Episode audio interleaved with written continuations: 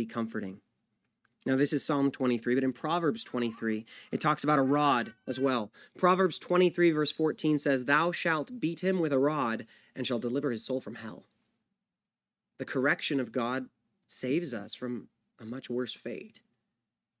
Now, it's unclear whether the rod and the staff are two different things or it's just an example of the rhyming ideas which shows up in the Psalms and in Hebrew poetry. Um, some have said that the rod was sort of a club that was carried on the shepherd's side, and the staff was more of the walking stick, one used for guidance of a gentler sort, the other less gentle. Either way, it should go without saying that it is the shepherd who wields the rod, and he does so for the benefit of the sheep. We have this mention of the rod in the context of the valley, but how do you think the sheep, the shepherd led the sheep to the still waters or the green pastures? He was still holding the same stick. He didn't like put that one down and get his, you know, his mean stick or something for the sheep. In Micah 7 verse 14, it backs this up actually. Micah 7:14, God's people are once more compared to a flock of sheep, and the prophet says this: "Feed thy people with thy rod, the flock of thine heritage."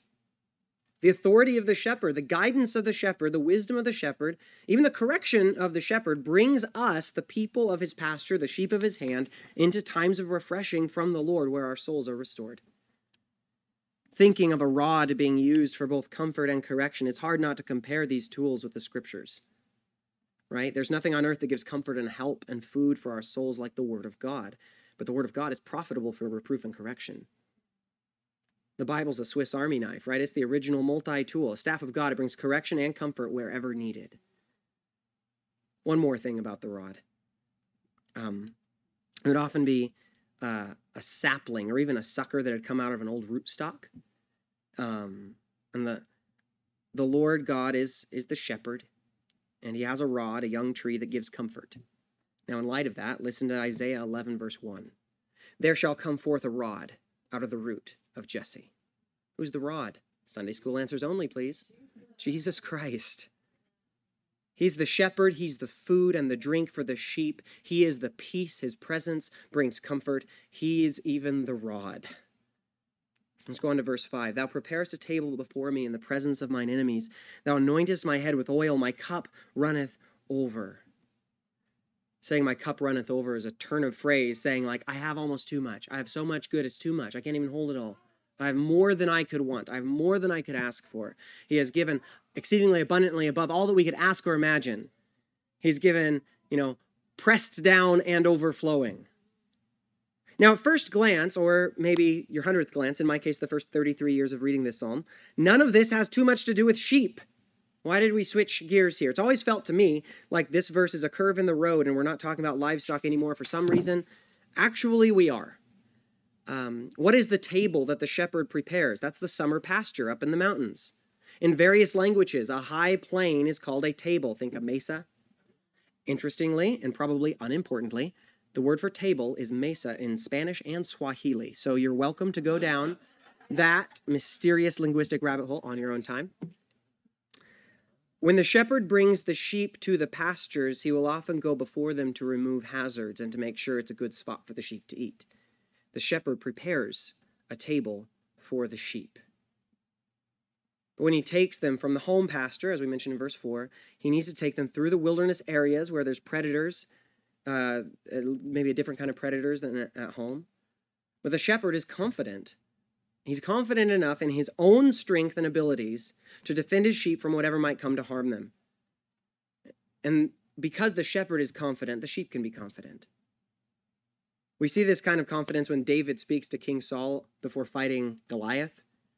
I'll read you 1 Samuel 17 34. It says, But David said to Saul, Your servant used to keep sheep for his father, and when there was a there are a lion or a bear, and took a sheep from the a lamb from the flock, excuse me, I went after him and struck him and delivered it out of his mouth. And if he rose against me, I caught him by his beard and struck him and killed him. Whoa, that's so cool. That's confidence. He's like, I can take him. Like, whatever comes for the sheep, like, I can handle it. You prepare a table in the presence of my enemies. Why? He's like, because I, I can take him. Because I, I, can take him. How about this uh, kind of confidence we see in our good shepherd, in Jesus? In John 10, verse 27, he says, My sheep hear my voice, and I know them, and they follow me. I give them eternal life, and they will never perish, and no one will snatch them out of my hand. That's confidence. The Lord is confident that he is able to keep what is his. And his confidence will often reveal our lack of confidence, won't it? Because while our shepherd will lead us to a place where he knows the food is good, he knows it's a place where we will grow and be healthy. We look around and see the enemies, the risks, the dangers. And if we are less than trusting sheep, we might ask, Are you sure about this? We had a we used to live at home where everything was flat and there were fences, and uh, you took us on this long way uphill both ways, and now there's lions, tigers, and bears. Oh my! And you think this is a good spot for lunch? Yeah, yeah. The shepherd knows. He knows, like Paul knew, that a great and effective door often brings many adversaries. And he knows how to protect you from them and all that would damage your soul. Now, when we think of the enemies of sheep, we're probably thinking of something with claws and teeth and a big appetite, right? And something that David can grab by the beard and show it who's boss. And certainly, sheep are in no shortage of those kinds of enemies. I mean, what natural defenses does a sheep have? Uh, a thick skull, it turns out, is literally the best thing it's got going for it. A brave ram might go against something and just charge it head on, but if your two options are to run towards the threat or run away from the threat, and the threat is a lion, you've got two bad options. Like, that's just not that's not a good setup. A sheep needs a shepherd or their lunch. But there's another category of enemy that you might not think of unless uh, they're your enemy as well, and that's bugs, flies, parasites. Summertime if you follow the course of this passage it's it seems to follow this journey from you know off-season pasture into, into summer and they're going through the valleys up to the mountains. Well you guys have been to the mountains. You know what happens there. Bugs. Uh, and this you know they take them up through the valleys and the, the crevices to the mountains where some of the smaller sheep would be carried away by mosquitoes. And some of these you know paras, parasitic skin diseases that sheep can get and actually there's there's some that are spread from their from head to head because sheep go greet each other and they bump heads with each other. Um, there's other diseases that can kill a sheep that are due to the larva of flies. A fly will lay its eggs on the sheep somewhere on its face, and the larva will burrow into its brain. Sheep have been known to hit their heads against trees and other sheep and other things to try and scratch the itch that's on the inside. And in extreme cases, a sheep will even kill itself in an attempt to get away from the irritation. What does that sheep need? It needs bug spray, right? What does the shepherd do to keep these head borne illnesses away from the sheep? He anoints their heads with oil. Now, I understand what's more common today is you just go ahead and dip the whole sheep, right? The whole thing underneath the, the pestle. That's got to be tons of fun for the sheep. But this practice of anointing the head of the sheep with some sort of oil was in practice until very recently. Still may be the norm in less developed countries where dipping or where dipping the sheep is unavailable. But the shepherd knows how to take care of the sheep from getting its head in trouble. Paul talks about taking every thought captive, about the renewing of the mind. And I think of those pests that can get deep into the head of the sheep and just drive it crazy. The Lord knows how to keep this from happening. And of course, oil throughout the Bible is this beautiful image of the gentle Holy Spirit it is the Holy Spirit on us that keeps us from this kind of torment and evil. It is the Spirit of truth who renews our minds, who literally gives us the mind of Christ, as 1 Corinthians 1 says, and Philippians 4 says, the mind of Christ is this humility of serving others. Now, of course, the anointing with oil usually carries with it ideas other than just medicine or insect repellent, right? Kings are anointed with oil. Priests are anointed with oil. A less common example, lepers who had been cleansed and are being brought back into the community are anointed with oil. These are sacred, holy things. And of course, King David had been the recipient of this kind of sacred anointing. Think of young David, a shepherd. Shepherd boy being called in from the pastures to see an old man named Samuel. And Samuel has David kneel, and then he pours a horn of oil on his head. This would be more than a little bit of oil. And the shepherd boy is thinking, Is this for bugs? Like, I've done this before. I do this with sheep. This is what you do to keep the, bu- the bugs. I don't know if that's what he thought at all, but it seems clear that he thought of it eventually. David forever saw himself as a sheep.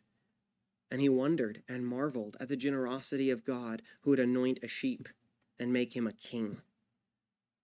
You are a kingdom of priests, a royal priesthood. Kings and priests are anointed, and your Savior, the shepherd of your souls, has anointed you with the Holy Spirit. He is a good, good shepherd. Surely, goodness and mercy shall follow me all the days of my life, and I will dwell in the house of the Lord forever. The sheep is content. The sheep is confident in the care he will receive from the good shepherd. How does the sheep know that goodness and mercy will follow all the days of his life? Because he knows where he's going to be all the days of his life in the house of God. And of course, one reason is that he knows the past faithfulness of the shepherd indicates future faithfulness. This sheep has already been through the valley of the shadow of death. He's felt the rod or seen what it could do. He's laid down in the green pastures. He's enjoyed still waters, but his confidence is not just a calculation based on previous results. This sheep believes in the strength of the covenant the shepherd had made. That word mercy there is sometimes translated loving kindness, and it is a word at the core of the covenant that God had made with his people Israel. It is God's love for people, plain and simple. And one characteristic of this loving kindness is simply that it will not change or ebb and flow. It will forever be with us. You've read the idea, memorized the idea, sung the idea. Your mercies are new every morning. Or how about the, the Psalms like Psalm 118, which says over and over and over and over again at the end of every verse, Your mercy endures forever. Your mercy endures forever. Your mercy endures forever. David, the sheep, didn't invent that idea either, but he received it and he believed it. And David wasn't saying things will be easy from now on. We made it home. What he's saying is that the shepherd keeps his promises. And that this loving kindness is something true about who the shepherd is. He is a good shepherd. And just like we've seen that God himself shows up in these metaphors of the shepherd's trade, we know that this love, this goodness, is not something adjacent to the Lord. It's not something incidental. No, God is love. When the shepherd is following you, then goodness and mercy are following you. When the shepherd is a good shepherd like ours, we can heave a joyful sigh when we say, I will dwell in his house forever. We will be with him forever because that's how long his love for us will last. We will dwell in the house of the Lord forever because eternity is the only scale by which we can measure his care for us. Let's pray. God, eternity is not long enough to get to know how much you love us, uh, but we're, we're willing to start right now. We see your care, we've seen your care, we have testified of, of how deeply you care for us, Lord and we, we know all you have all we have need of your hand has provided so we, we shall not want. God we pray for our church. We pray for each other that you would give us times of refreshing from the lord. We want of course the green pastures and the still waters. Um, lord we, we pray uh, for those in the valley of the shadow of death that they would fear no evil that your rod would comfort them that the table that you are preparing for us, even in the presence of enemies, uh, would be our hope and would be something that we would um, would enjoy. We pray for your Holy Spirit. We pray for your Holy Spirit that has been poured out for us. The love of God has been poured out into our hearts. But we pray, come, Holy Spirit. Let goodness and mercy follow us all the days of our life. We rejoice in your presence, Good Shepherd. We rejoice in your care for your sheep. Bless us in Jesus' name. Amen. Amen. A reminder we've got prayer tonight and every Sunday night right here. You can talk to Nancy about details. Go ahead and stand up. Hmm. People praying up front. Yes, that's something you guys do. There's going to be people praying up front too. Never enough prayer. Let's just keep that up. I bet we could even pray in the back if we wanted to. But yeah, we'll just start at the front. We'll start. People if you need prayer, come up and get it. I'll be happy to pray with you. Praise God from whom all blessings flow. Praise him, all creatures here below. Praise him above, ye heavenly hosts. Praise Son, and Holy Ghost. Amen.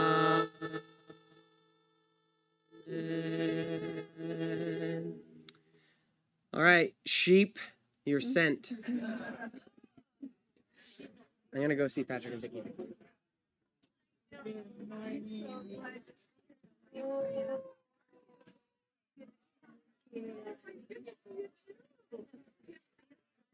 Um,